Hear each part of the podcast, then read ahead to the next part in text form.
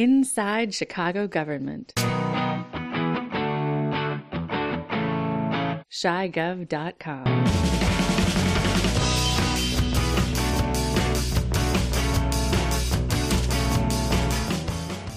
Welcome to another in a series of interviews about and sounds of Chicago government. I'm Dave Glowatz. In this episode, you'll hear excerpts from the December fourteenth meeting of the full Chicago City Council, where Alderman okayed a transit tax increment financing district that'll provide part of the funding for a proposed Red Line extension from ninety-fifth Street to one hundred thirtieth Street. You'll hear aldermen speak in favor of the financing and why it's not enough. That's in the standard version you're about to hear. In the premium version of the episode, which you can get by subscribing at shy gov dot com, you can hear aldermanic opposition to tax increment financing of the Red Line extension and what that says about tax increment financing in Chicago generally. Also in the premium version, you can hear about an overwhelming but somewhat puzzling approval by aldermen of a replacement for one of their peers. Also in the premium version, you can hear an activist alderman scuffle with Mayor Lori Lightfoot over a controversial gun control ordinance. Plus, you'll hear about another in a series of attempts by aldermen to take control of committee chairmanships away from the mayor. All that comes with analysis from me and from my colleague, Chicago Reader columnist Ben Jarofsky. Here's the standard episode.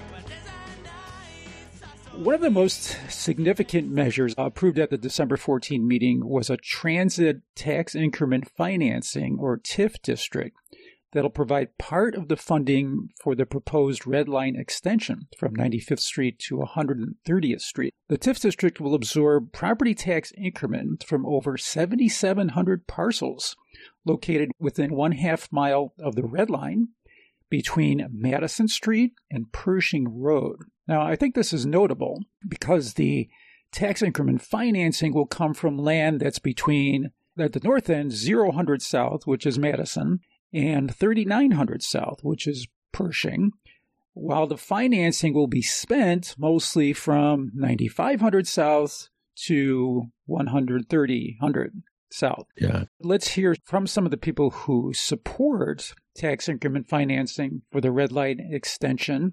This piece starts with Alderman Byron Sigcho-Lopez of the South Side's twenty-fifth Ward. There is indeed many issues of equity. I hear some of the concerns that have been brought up, especially when it comes to the use of T I F money. However, I think that public transportation, when it comes to the South Side, especially in a time like this, for workers to be able to come to the city, for us to continue to generate employment across the city of Chicago, this is a fundamental step forward. I hear the issue of funding. The federal government had fronted, I believe, two point one billion dollars, and of course, the responsibility to match those funds.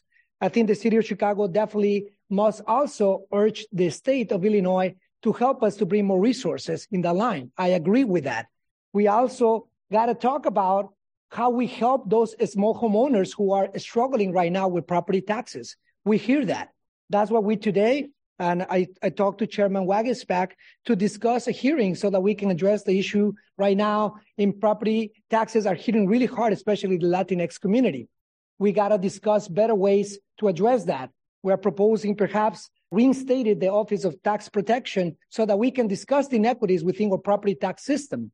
That is indeed something that we also want to collaborate with Corporation Council so that we can go to the state of Illinois with an agenda of how we can match these funds, we can bring more revenue to the city of Chicago, but we cannot vote down these kind of projects, especially when we bring up issues of equity. So I would like to work with administration on how we can discuss the issue of property taxes. T I F funding should be funding these kind of projects. Alderman Tunney. I wanted to dovetail a little bit on Alderman Sigcho-Lopez's comments about diverse funding sources. As one who uh, was on the council when President Obama signed the federal funding for the Red-Purple Line, there was no such thing as a rail T I F. Normally, these projects are fifty percent plus federal, twenty-five percent state, and then twenty-five percent local match.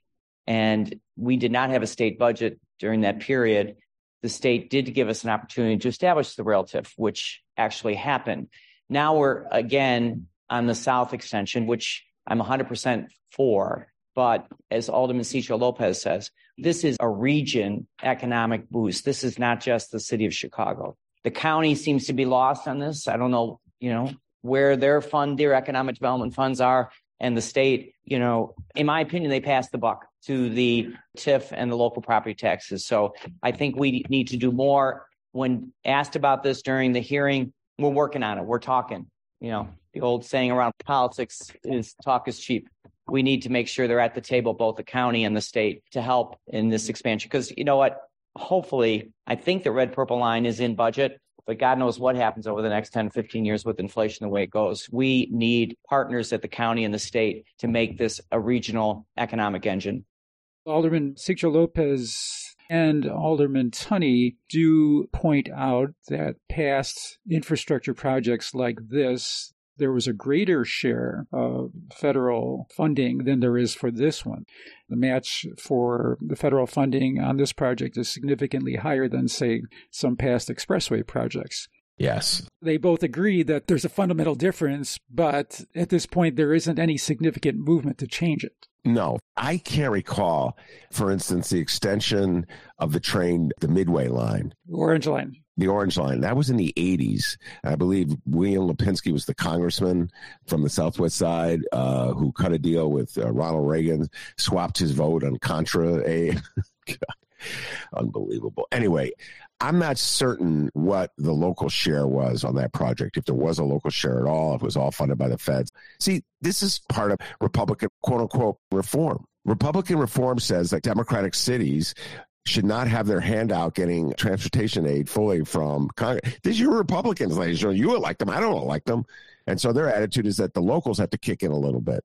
Mayor Rahm was the one who came up with the scheme for creating the transit T I Fs to finance the local share of C T A capital projects. So Mayor Rahm figured he could get away with the transit T I Fs. He excluded the schools from them. So it didn't hit the schools hard. That was a smart move. I got to give him credit for that.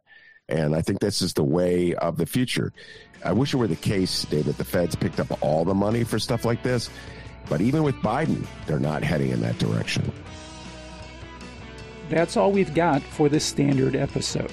If you'd like to hear the full-length premium version of the episode, including material not heard elsewhere, please subscribe at shy gov dot com.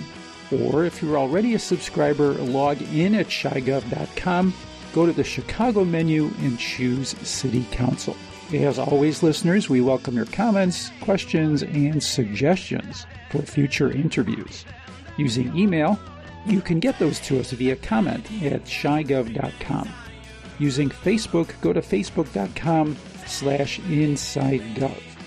And on Twitter, find us at C H I G O V T. I'm Dave Glowatz. Thanks for listening.